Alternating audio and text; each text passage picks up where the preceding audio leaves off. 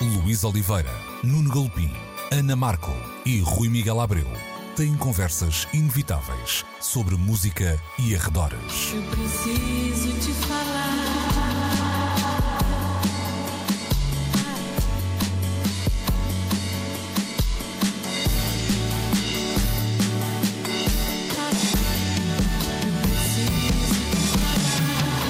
Agora na Antena 3. Precisamos de falar.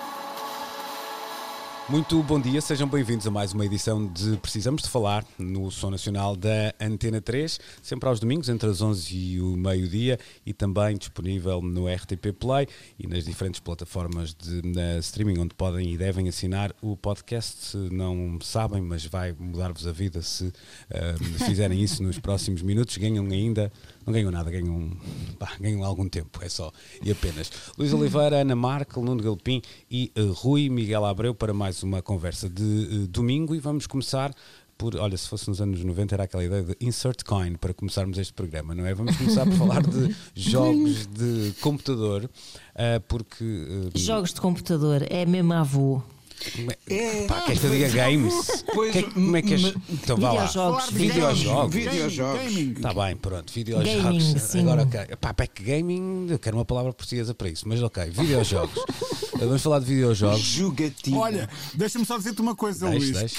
Que é gaming todo. Exato, pronto, ok. Um zero para, um zero para Rui Miguel Abreu. Uh, Ana Marca, um artigo esta semana no, no Guardian dava a conta da uh, chegada, digamos assim, a- ao topo da pirâmide no que a cultura popular, popular diz respeito dos videojogos. É claro que uh, os videojogos não são uma realidade eh, de- do último ano, nem da última década sequer, mas se calhar também este último ano muito digital poderá ter acelerado aqui muito esta, esta transformação. Eu, eu não vou perder muito tempo com os números, mas os, eh, os números da, da indústria dos videojogos são inacreditáveis. Sim, eh, sim, sim. Sobretudo quando comparados até com, a, com outras indústrias que nós sabemos que são já gigantescas, como é o caso do cinema ou do desporto, por exemplo, um, e de facto são, são, números, olha, são daqueles números que eu, a partir de certo, de, de tantos zeros, até deixo de, um, de saber, saber exatamente como é, que se, como é que se dizem. Ana, Sim, também mensurável depois pela notoriedade de, também é referido no texto, de youtubers, por exemplo, Uhum. que, que se dedicam a vídeos sobre Sim, gaming. era dado o exemplo de um, de um youtuber dinamarquês cujo reconhecimento era sueco. eh, sueco, que era simi- Uhum. similar ou, ou superior até Ao LeBron James. LeBron James. Eh, esta hum, eh, esta hum, vá lá, ascensão dos, dos videojogos diz mais sobre os videojogos ou diz mais sobre a música? Ah, isso é uma ótima questão. Bom, uh, nós, Pau já dois- aqui Como é que chega? Faca de dois gumes? faca de dois gumes. Nós, por acaso, até já falámos aqui várias vezes da, da forma como estes dois universos já se cruzaram, hum, até com concertos ah, em, em contexto de videojogo, no Fortnite, no Animal Crossing, enfim. Hum, o que me parece, na verdade, é que para já há uma coisa que o sucesso destas coisas, a, a- a popularidade destes fenómenos prende-se sempre com eh, os miúdos, não é? Os adolescentes são sempre assim o grande mercado que depois dita que, que a cultura pop orbita um, um pouco à volta de, de uma coisa em particular. Hum, efetivamente, os miúdos estão bastante mais interessados em jogar do que em ir a concertos, porque eu diria que a maior parte da sua sociabilização passa eh, por meios que não são os meios eh, cara a cara, não é? Eh, E eu acho que por isso hum, isto acabou por se impor, de certa forma. Ou seja, isto não é só jogar videojogos, é jogar videojogos em comunidade. Também é preciso que se diga isso. O videojogo já não é aquela coisa do miúdo que está horas a fio a ganhar bolor. Quer dizer, pode ganhar um bocado de bolor na mesma, mas, mas está, está em contacto com, com, com os seus amigos, se calhar até com os seus amigos reais, mas acaba por ter mais contacto naquele ambiente do que hum, na vida física, por assim dizer. Acho que há uma coisa que, de facto, isto era uma coisa que se, que se notava antes da, da pandemia, e eu acho que a pandemia veio aqui até acrescentar uma coisa interessante que é o, eles fazem muita eles falam muita geração Z, não é? Que é esta geração Uhum. então que para, para a qual os videojogos são então uma espécie de nova música pop. Ah, um, e depois falando da geração mais velha dos ah, Da malta que diz jogos boomers, dos, das malta que diz jogos de computador, dos, enfim. Um, e e o, que, o que eu acho é que a pandemia veio também uh, ainda implementar mais. Eu acho que a minha geração joga muito. E a pandemia aí acho que vai aumentar. Achas? Uh, sim, acho que sim. À minha volta vejo muito isso acontecer e vejo muito uh, precisamente as pessoas a procurar os seus amigos com quem não se podem encontrar fisicamente, precisamente nos videojogos. Uh, vejo muito convívio a acontecer nesse contexto. Eu, pronto, eu conheço muita gente da minha idade que joga bastante e que começou a jogar mais, que inclusive é que compraram consolas. Isso também é, referido no artigo como uh, as consolas terem sido quase fetichizadas, por assim dizer, uh, chegando a públicos completamente diferentes. E aliás, isso vê-se aqui também, até por exemplo na escolha.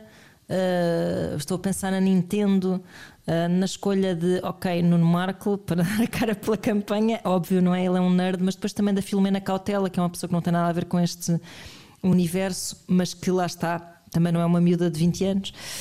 Um, portanto, eu acho que a pandemia veio acrescentar aqui números, uh, mas uh, num público se calhar até mais adulto, o que eu acho muito curioso. Entretanto, Se calhar a também era a única música- maneira de chegar a este poleiro, não é? Não, não- só, só com a juventude podia não, ah, podia não chegar. Sim, sim, e, e acaba por haver mercado para, para todas as idades, isso é interessante. Uh, a, a música que está, temos visto a catapultar-se também através destas plataformas, o que quer dizer que de facto para já já não, não provoca tanto, não produz tanto rendimento, é verdade.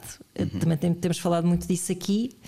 E, e agora eu acho que os concertos que já estavam assim a tender para, para ser obsoletos para uma certa geração mais jovem, agora com, esta história da pandemia tendem provavelmente a ser esquecidos, a não ser que isto deve, leve uma grande volta e espero que leve. O que é engraçado, Nuno, é que quando lemos este eh, artigo, depois também se percebe que há, há dinâmicas muito similares nas duas indústrias, ou seja, É um- há jogos também que são pensados para serem blockbusters e, e, e olha, e lá está, e com uma banda sonora também ela quase faraónica e depois falham redondamente, tal qual tantos blockbusters de, de Hollywood que parece que têm tudo para dar certo, são a grande aposta do estúdio A, B e C eh, e depois eh, redondam num, num tremendo fracasso. No fundo, estamos a assistir a um novo paradigma dentro do consumo.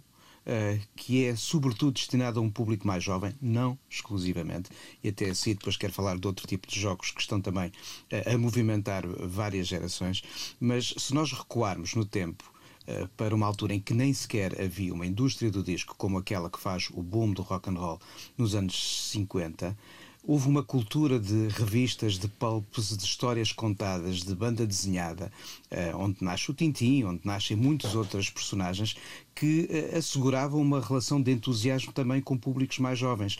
Estamos a falar de consumos dos anos 40, princípio de 50, final dos anos 30. Eh, ou seja, a indústria do entretenimento vai encontrando sempre eh, novos entusiasmos e a geração seguinte, e acho que isso faz parte um pouco do conflito de gerações, não gosta de gostar do mesmo que o irmão mais novo ou o primo, ou o primo mais velho. Cada um há de escolher um pouco aquilo que será o, teu- o seu território. Eu vejo pelos meus sobrinhos eh, eh, pré-adolescentes, os jogos para eles contam muito mais do que a música, apesar de um ter um sintetizador, um tocar bateria, eh, apesar da música estar na vida deles, quando eles estão entretidos a sério, é com eh, videojogos. Mas para mim, eu confesso, eu- a, minha, a minha geração, ou pelo menos eu não joguei muito, eu quando tive uma primeira consola. Já não estava com muita pachorra para perder tempo com ela.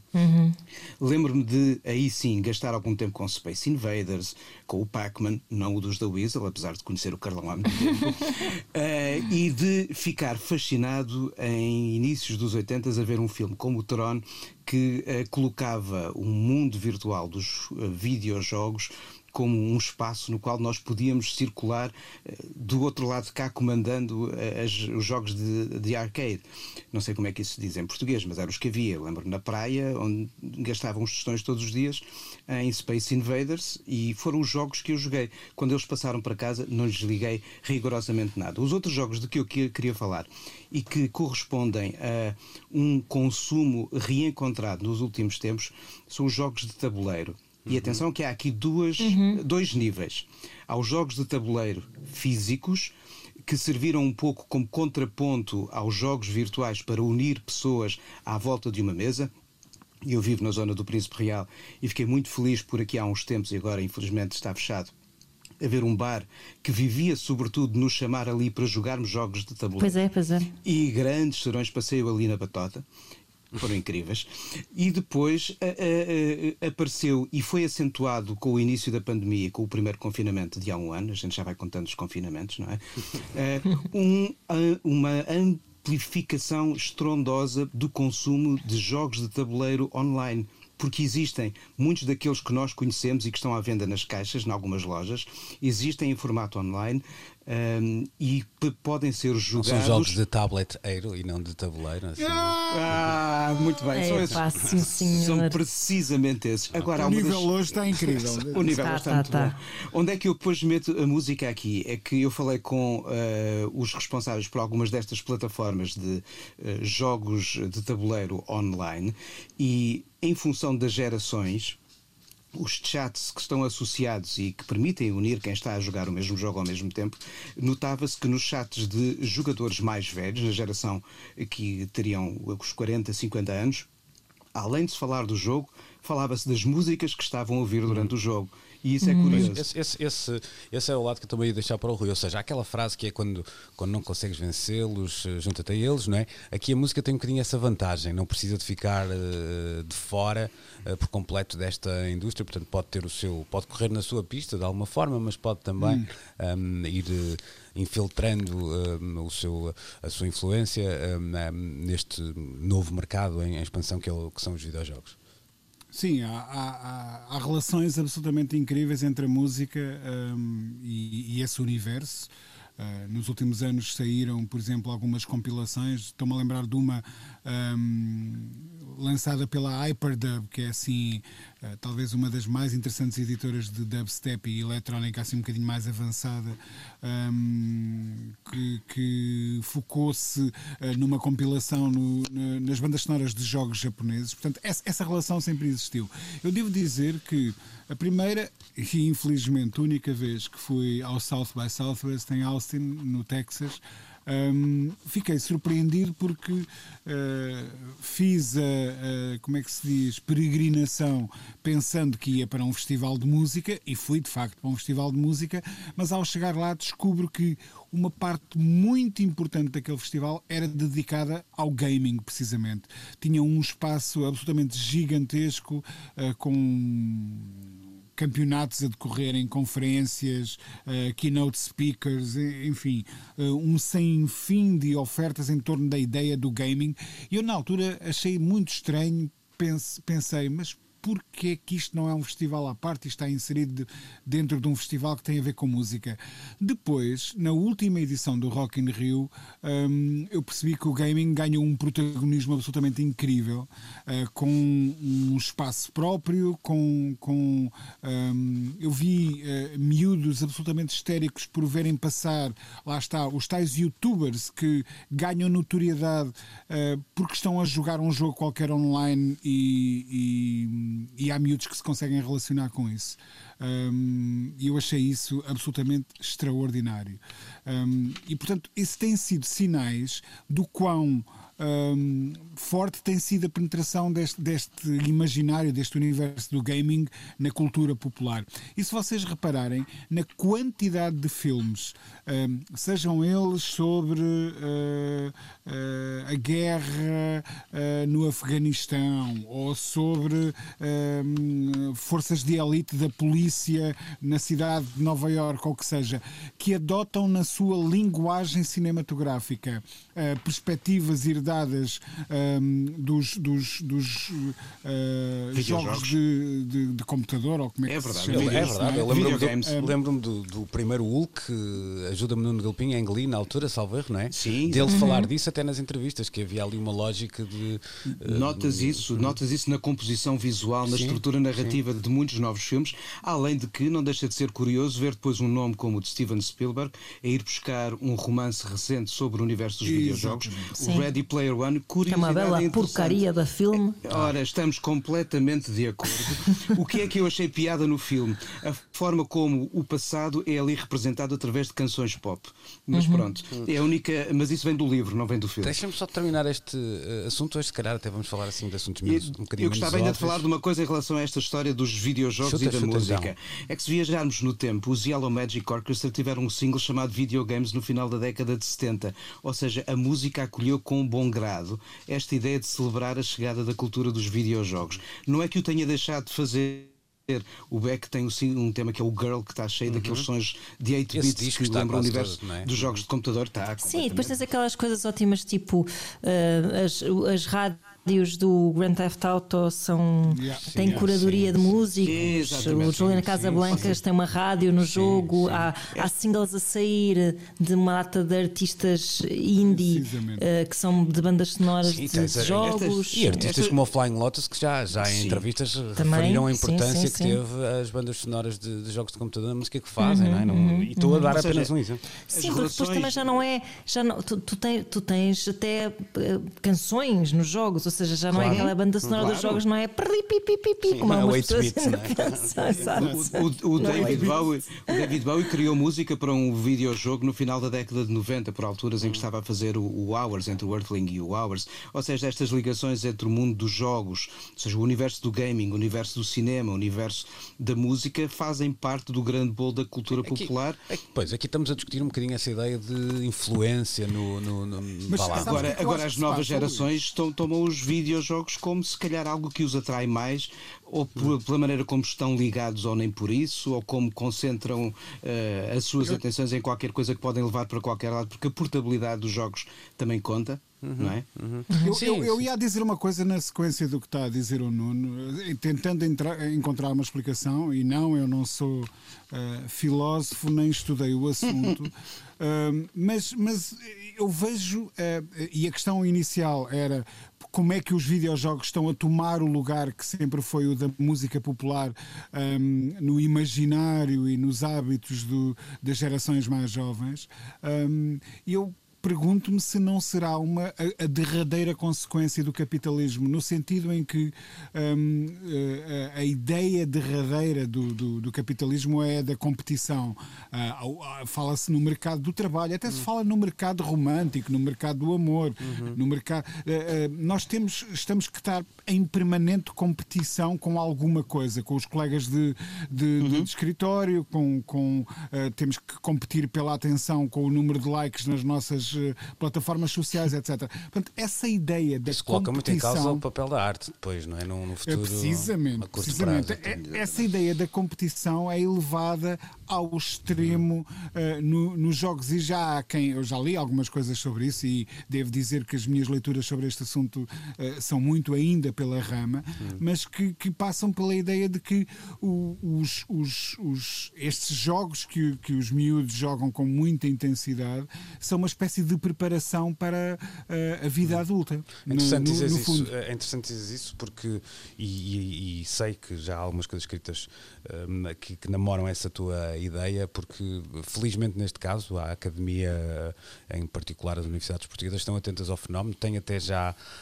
Um, nos seus programas de até de terceiro ciclo, doutoramento, muito, muitas hum, uma visão já muito uh, já não olha para isto de soslaio, até acho que às vezes crítica, não é? é exatamente, até acho que às vezes outros lados da cultura pop ficam mais de fora do que, do que este lado. Deixem-me só uh, colocar aqui mais uma questão para terminarmos, já vamos muito mais adiantados com o que eu achava, mas esta para mim é a melhor história da semana. E eu não sei se uh, se acompanharam, mas aqui fica. Uh, ouviram falar do que se passou esta semana com uh, uma. As ações. Com as ações do GameStop, ah, sim, exatamente. Sim, sim, sim.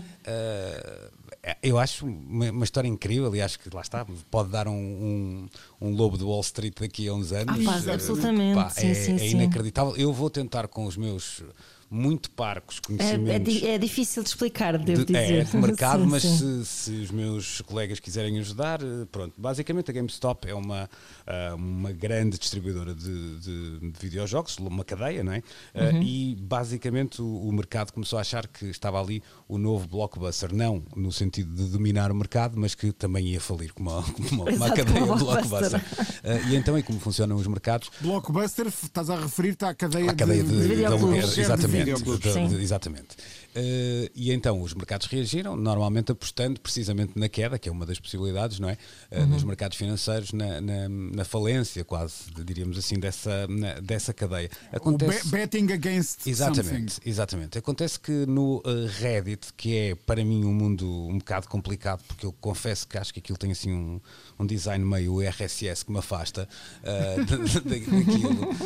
Um, em, em variedíssimos fóruns houve uma espécie de reação, e reação que partiu muito por, um, lá está, malta ligada ao gaming, mas sobretudo anónimos, uma espécie de Robin Hood uh, digitais. Sim, uma comunidade. Que, sim, exatamente. Sim, sim. E acabaram por uh, fazer com que as ações fossem super transacionadas e o que aconteceu foi que nos últimos dias elas valorizaram 300% 3 mil por cento, ou 3 mil por cento, uma, uma loucura. Uh, há poucas horas havia, lia também uma notícia que lá está, a Wall Street começa já a reagir e a, um, quase que a barrar a possibilidade desta, destes uh, atores menores no, no mercado financeiro de, de, de entrarem. É uma história que tem, tem muita piada, eu não sou de facto a pessoa mais, mais indicada. E para... já mete a Ocasio Cortez a interferir a favor de, deste fenómeno não é? Pois. Contra Wall Street. Pois, uhum. pois. Ou seja, é, é, é, parece uma nerdice de, uh, de, de, jogadores de, de, bolsa, mas não é, porque tem aqui um lado que, que eu acho que de facto impacta muito na cultura popular e que tem a ver com a maneira como as pessoas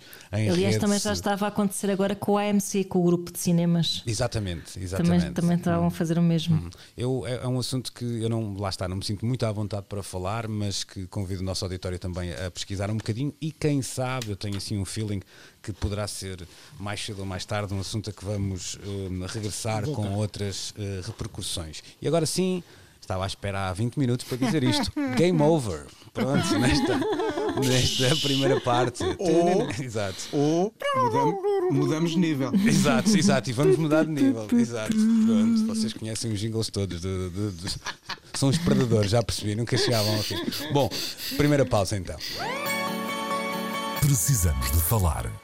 Estamos então de regresso para a segunda parte de Precisamos de uh, Falar e agora vamos licitar o próximo assunto. Quem é que dá mais? Bom, vamos falar de leilões, por incrível que apareça. Foi um assunto que foi sugerido pelo uh, uh, Rui Miguel Abreu e eu comprei logo o assunto para a edição deste deste programa porque o, o Nuno Galpim reagiu logo, logo a seguir. Um, portanto, basicamente. Eu fiquei impressionadíssima. Eu não percebo exatamente. nada deste assunto e estou impressionadíssima com os meus colegas. Eles fingem que são pelintras, mas eles estão ali de certeza. Portanto, eu, sou, eu, sou, eu compro mestres renascentistas. Claro. Razão de um por semana, só não compro mais porque tenho de sobrar para os discos. Ora bem, então eu, eu fui fazer algum trabalho de casa e, e olha, e agradeço uma vez mais. Até. até tem sido um, um, ótimo exercício estes já anos de programa, porque muitas vezes somos atirados para coisas que de outra forma não claro. e isso é ótimo. Foi, passei uma, uma belíssima meia hora há pouco a, a ler sobre isto. Uh, Botticelli, uh, um quadro uh, do artista rena, renascentista, foi uhum. vendido, ajuda-me Rui, eu tinha aqui os valores, mas entretanto... 78, 79, 79 milhões. Sim, grosso modo 80 milhões de euros, não é? Euros, sim. Que é um, que é um 96 milhões de dólares, se não me engano. 96 Sim, 96 milhões de dólares. Exatamente. É correto. Uh, Rui que Miguel, Rui Miguel meteu as mãos à cabeça, não, não ficou com os cabelos em pé, porque também já, já não tem. O, uh, Rui o, Miguel disse que exagero, dou 5 paus. E o Galpi, não mais que isso. Nuno Galpi fez um, pois era esperado e tal. Portanto, eu vou começar pelo, uh, pelo exagerado, uh, Rui Miguel Abreu, depois vou ouvir o Nuno e Ana e Luís vamos ficar aqui a. Vamos ficar só a ver. Sim, só a ver. Vocês, vou ficar. Vocês vão ver as leiloeiras para comprar qualquer coisa enquanto nós conversamos. Exato. Rui, uh, o que é que te surpreendeu mais no, neste valor? Bem, o número de zeros, uh, nitidamente. Quer dizer, não, não pode surpreender um número de zeros, eu percebo o que é que o Nuno diz, um, ehm, tendo em conta que estamos a falar de uma pintura que resiste meio milénio, mais de uhum. 500 anos, um, ehm, praticamente incólume. E deixa-me só dizer, uh, eu não sei se leste este pormenor, Uh, há ainda quem defenda que a pintura não é original. Ou melhor, mas, que não é Botticelli. Hoje... Acho, acho que é 98% certo que é, mas... Tem acontecido contestações do género em algumas obras nos últimos anos. Mas força, é, não quero interromper. É, é, é, é verdade. Um, o, que, o que nós somos obrigados a pensar quando uma pintura... Um, enfim, é valorizada dessa forma, das duas uh, uma. Ou nós sabemos que uh, daqui a uns anos irá parar uh, a um dos museus de elite do mundo, muito provavelmente qualquer coisa que comece em Gu acaba em Aim e, e existe no Dubai. Um, um, ou o Louvre do Abu Dhabi. Oh, oh, exato. E que nós nunca vamos poder visitar porque fica no Dubai ou em Abu Dhabi. Um, e, e, pronto, ficamos a saber que uma obra de arte acaba por ficar fora do nosso alcance. Ou então, uh, um dos milionários que constrói uh, arranha-céus impossíveis. Uh, no Dubai ou em Abu Dhabi, resolveu comprar aquilo para pôr no seu hall de entrada. Eh, qualquer por, coisa assim do. Por cima do, do psiché. Exatamente. E o resultado é exatamente uma, o mesmo. Deixa-me ser aqui advogado de defesa do Sheik e, e, dizer que se for para um, uh, para um museu, não deixa de servir geograficamente uh, uma região. Uma região, não claro. é? Que também que tem que muita dificuldade cima... muitas vezes em viajar até o Guggenheim de, de Bilbao, por exemplo. Sim. É um Pronto, mas apesar de tudo haverá uma diferença entre ir até ao Guggenheim de Bilbao e ir até ao Guggenheim de, de, de Dubai ou onde, onde é que quer que o Guggenheim tenha feito a sua última uh, franchise. Um, depende de onde estiveres, uh, não é? Claro. Ex ex exatamente. O, o, que eu quero dizer é. Um, como é estranho vivermos num mundo onde estas obras uh, sobreviveram durante tanto tempo uh, e, e, de repente um, saem do nosso alcance, quer dizer, um, eu, e tomá-las como. Eh, eu não sei se estas obras não deveriam de algo. A ideia da nacionalização uh, agrada-me numas coisas, uh, uh, assusta-me noutras, um, mas fala-se tanto no património da humanidade, não é? Um, o fado é património imaterial da humanidade, a morna é património imaterial da humanidade. Será que eh, vocês já viram essa designação aplicada a alguma pintura? Ah, ah, pois, Uma boa questão. Usa-se aquele é. clichê da obra-prima, não é? Nesse, nesse caso. A questão é que tudo que era destes artistas renascentistas, mesmo os, mesmo os, os desenhos tidos, tido como menos relevantes, estão, uh, estão em museus, não é? Portanto, já estão em museus. É, isto é uma. Ajuda-me, Nuno. Isto não Mas é- acontece é... muitas vezes. Estava nas mãos de um milionário uh, escocês, ligado ao imobiliário.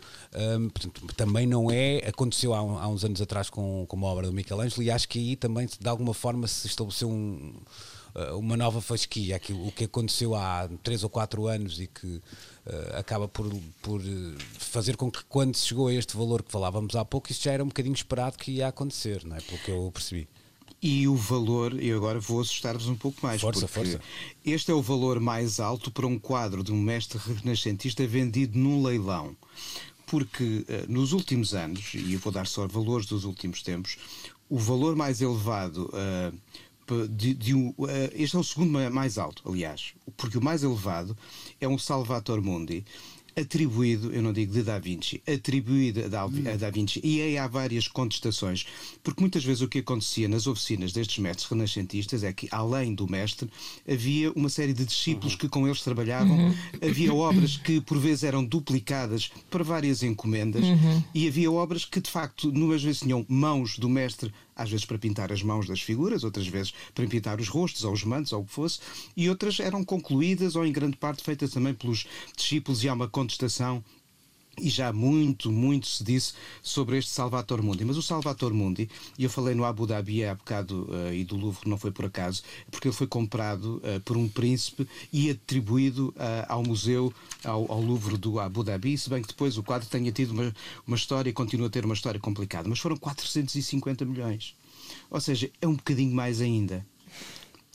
450 mil milhões. Uh, ou seja, é cinco, para aí cinco vezes mais o que este Botticelli con conseguiu agora. E temos um de Kooning, um Cézanne, um Gauguin, uh, com, com números também assim gigantescos, mas todos eles vendidos de uma forma diferente, que são chamadas vendas privadas. Não é em leilões, o quadro está num leiloeiro ou num vendedor e é atribuído a um colecionador e muitas vezes sabe-se apenas que foi transacionado e o valor final, às vezes sabe-se o destino, outras vezes nem por isso. Mas muitas vezes estes quadros provém de coleções particulares, às vezes estão esquecidos durante muito tempo, são encontrados. Ainda há pouco tempo foi encontrado um quadro que se pensa ser, está a ser atribuído a El Greco, eh, que esteve desaparecido durante anos a fio.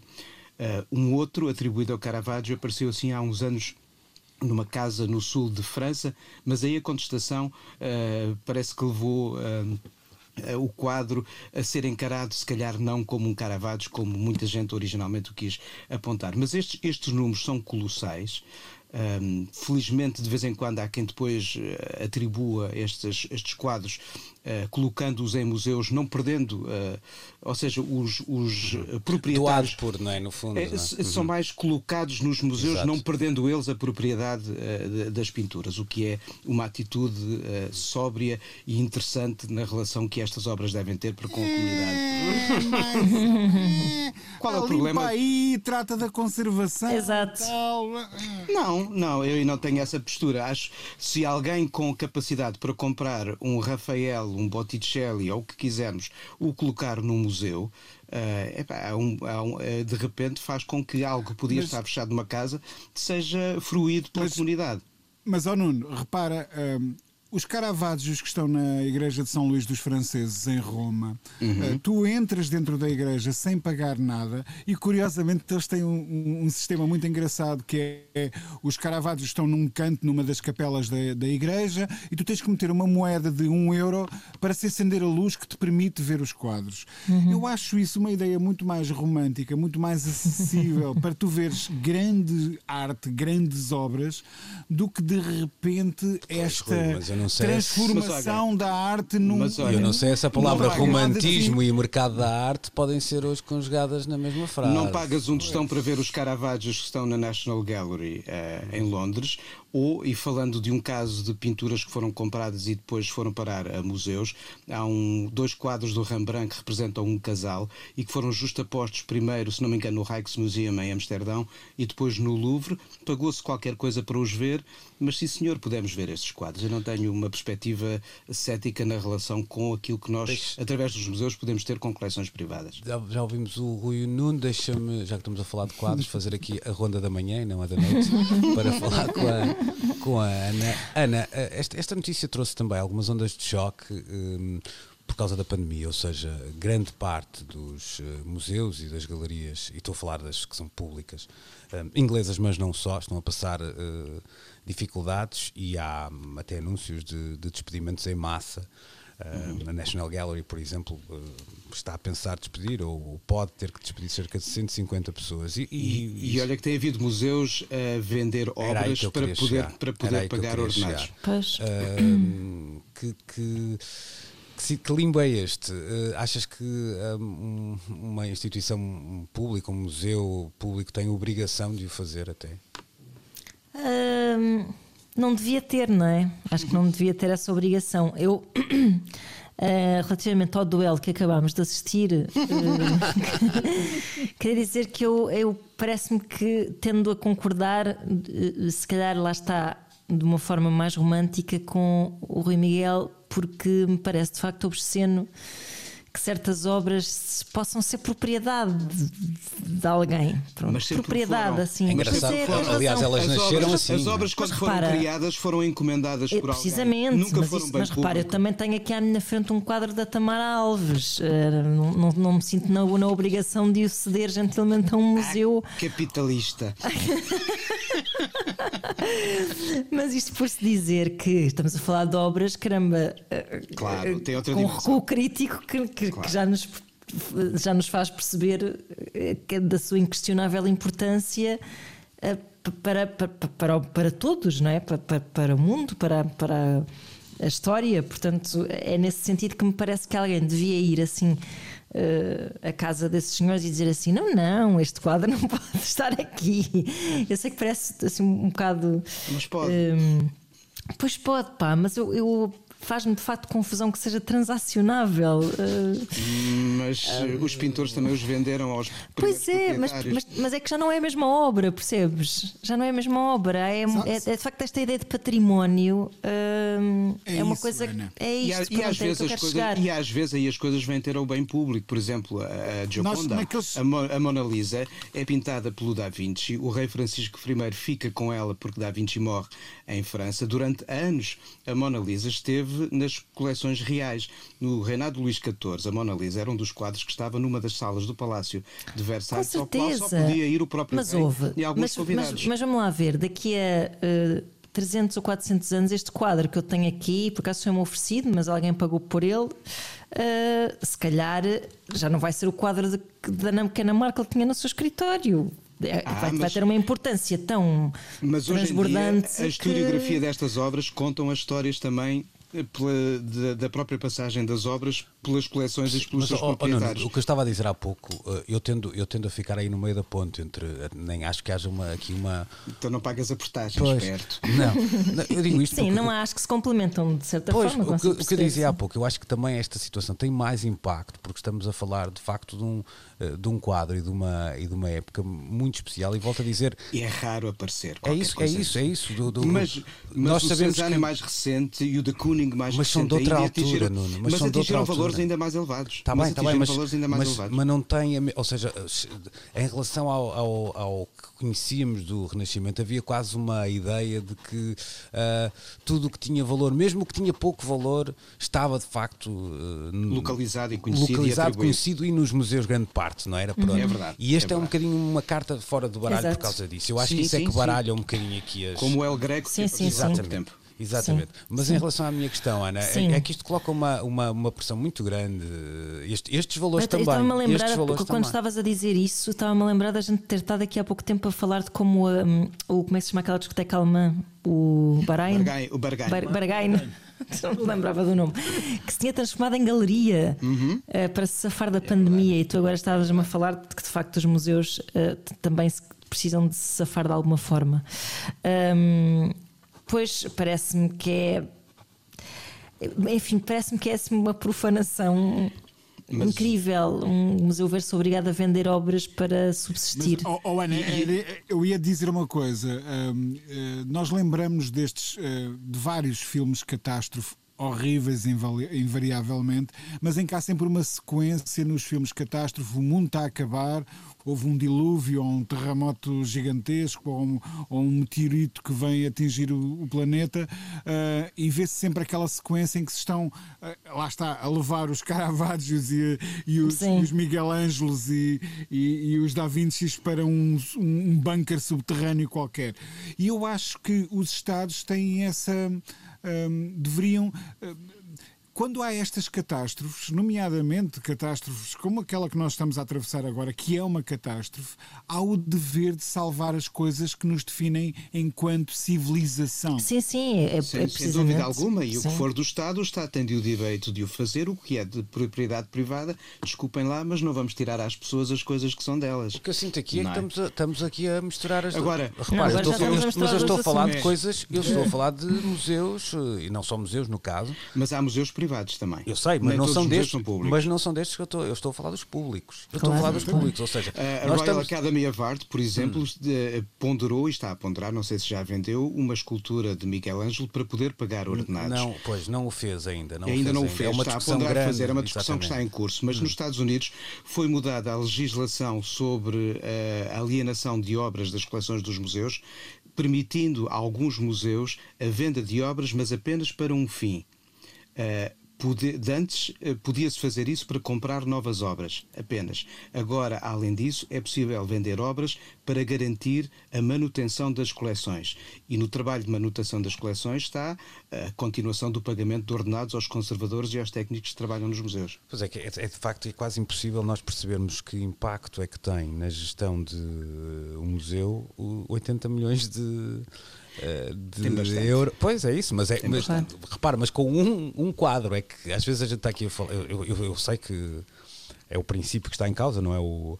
ah, não, não é abrir não exceção, não é? Mas eh, se estamos a falar de um quadro, vamos imaginar que a venda de um quadro numa instituição dessas faz entrar, vá lá, a grosso modo, 50 milhões de, de euros. Olha lá, olha lá o que possibilita muito mais do que apenas salvar eh, 5, 10, 20 ou 150 empregos e todos esses empregos pá, pronto, são, são de pessoas, não é? portanto têm, Uhum, têm claro. um valor. Eu vou só para. Nós, nós eh, hoje falamos. Luís, deixa-me só dizer. Força, força. eh, eu acho que nós devíamos fazer uma vaquinha aqui, Uhum. do Precisamos de Falar, para caso seja necessário trazermos os painéis de São Vicente. É pá, sim.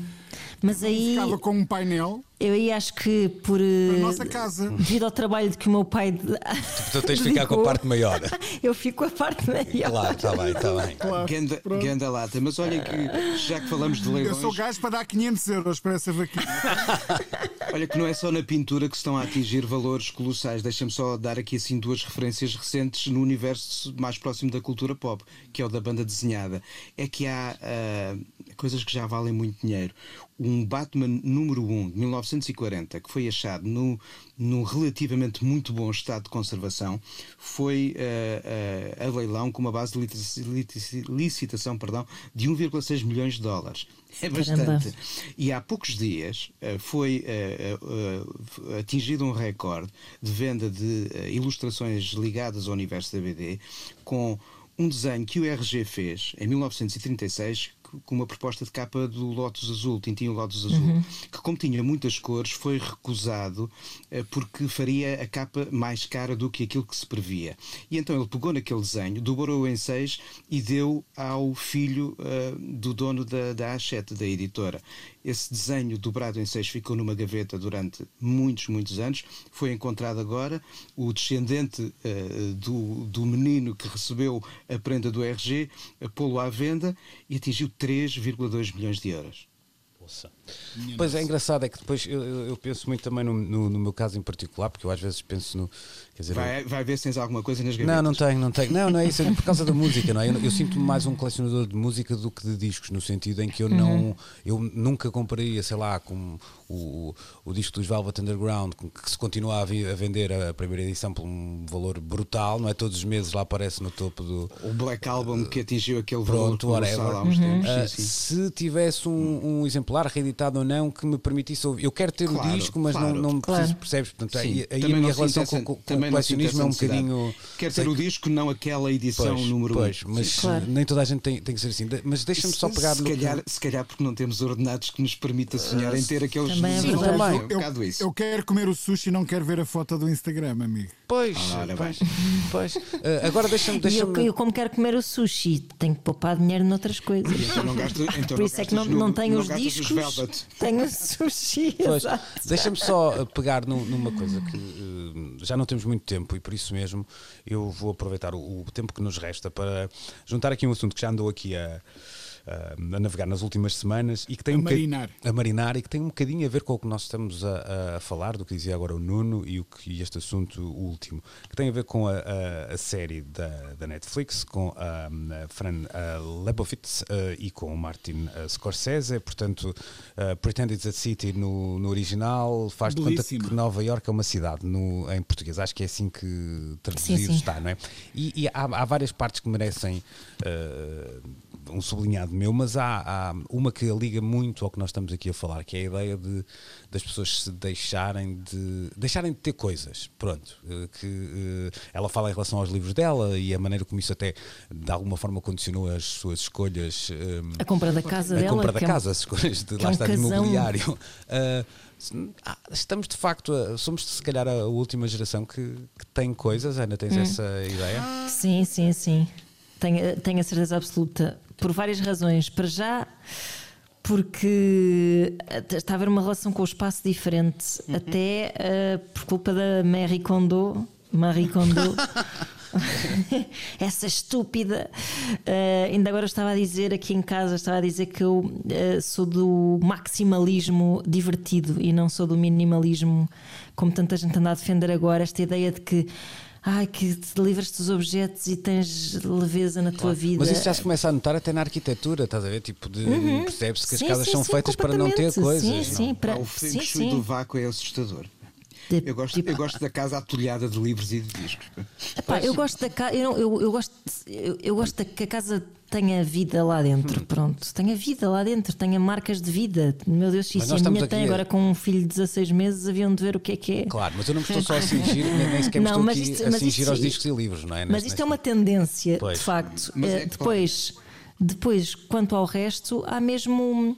Eu, eu acho que isto está-se a tornar até uma coisa meio obsessiva. Para já, claro que o facto de teres filmes, música em formato é isso. digital e material, obviamente que te. eh, Tens quase que acesso, te impele- ter.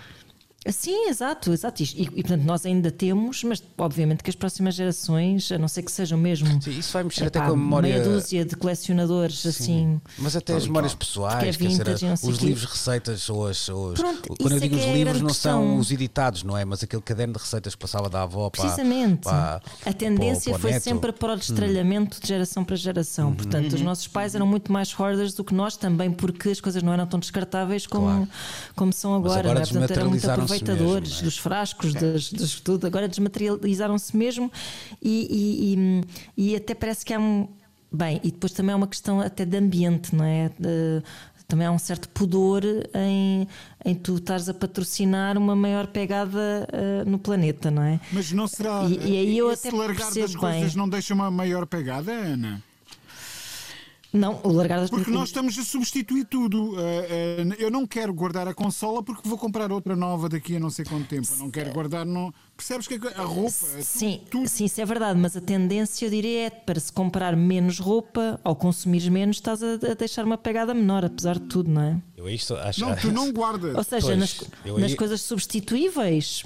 Ah, de facto tens razão, tipo, ah, não é a consola, mas quer dizer, pá, mas isso foi sempre assim, não é? Os, os Oh, computadores. outro dia os- estava estava a falar de um blusão, vou dizer a marca porque tenho a encontrar. Tens um patrocínio? série- Não, não, não, não.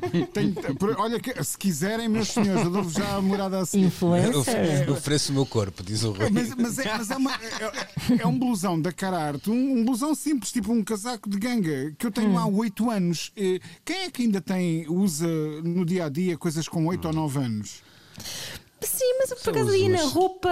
Sim, sim, mas, mas acho que a tendência é para, para, para, para se ter menos. Acho que fala-se muito disso e de. Isso é porque estamos confinados do em casa e só, só preciso de também dois é fatos de verdade. treino, não é? Nesta Também é altura. ver- Olha, mas é uma boa lição também Uhum. que podemos retirar. Mas pronto, de forma geral, a mim angustia-me um bocado essa ideia de tu perderes a tua, a tua história, a história que os objetos contam. Eu tenho aqui em cima da minha secretária, eh, por exemplo, um. Um macaco de peluche que recebi eh, quando tinha 8 anos. Faz este som. Espera aí. Uhum. Espera, não está a fazer som nenhum. Olha, Olha. está. Ouviram? Ok? Faz este som. Ah, É, Isso- é mesmo um boneco, não é? Isso, É. ok. Samplado era, isso samplado era o início de uma grande canção. Mas pronto, isto de dizer que eu prezo muito estas coisas, ao mesmo tempo que me faz muita aflição, obviamente, o, o acumular de coisas. A verdade é que eu tenho agora muito menos filmes. De, pá, não tenho, não tenho comparação, eu não compro filmes neste momento. Pois, Ponto é, final. Ok, eh, então estamos todos. Eu já de- tive paredes cheias e agora tenho cada vez menos. Estamos todos de acordo. Eu, eu, fica, eh, eu sei que o Nuno tem tido assim umas semanas ocupadas. eh, ataca aí essa série para a gente falar um bocadinho disso, porque acho que há ali um. É pá, é maravilhoso. Há, há ali coisas para conversar. Não, eu confesso, pá, eu, eu, tive, eu vi durante semanas uma série chamada Eleições Americanas CNN e o que veio a seguir. e pronto, e agora, e agora estranho Pronto. quando ligo a CNN ver assim um discurso coerente a vir da Casa Branca com um responsável pela comunicação Então, mas se de quiseres ver, tudo. se quiseres ver uma Mas senhora pronto, vou- até chateada. cãezinhos, até cãezinhos há na casa. Sim, até, até cãezinhos, há na- mas, mas depois eh, abri uma exceção para ver o It's a Sin, que é uma belíssima série que está na HBO sobre eh, os primeiros anos de, de- do, do VIH no Reino Unido. Ah, boa. Então- Belíssima, magnífica série. Mas, ó, essa é a próxima houve o ver. conselho do Luís. É isso, vê- é ver. isso. Não, essa é Abre essa exceção porque vai dar uma, Claramente, uma belíssima charla também aqui. Epá, é Se não for na próxima belíssimo. semana, é numa destas. Não, obrigatório, é obrigatório. estamos- Está na, está na lista, está na Pronto. lista mesmo. E ponhamos também na, na, na- na vossa lista, subscrevam o podcast e para a semana cá estaremos à mesma hora. Está bem, rapaziada? Até para a semana. Cá estaremos, beijinhos. Até para a semana. Precisamos de falar com Luís Oliveira, Nuno Galpim, Ana Marco e Rui Miguel Abreu.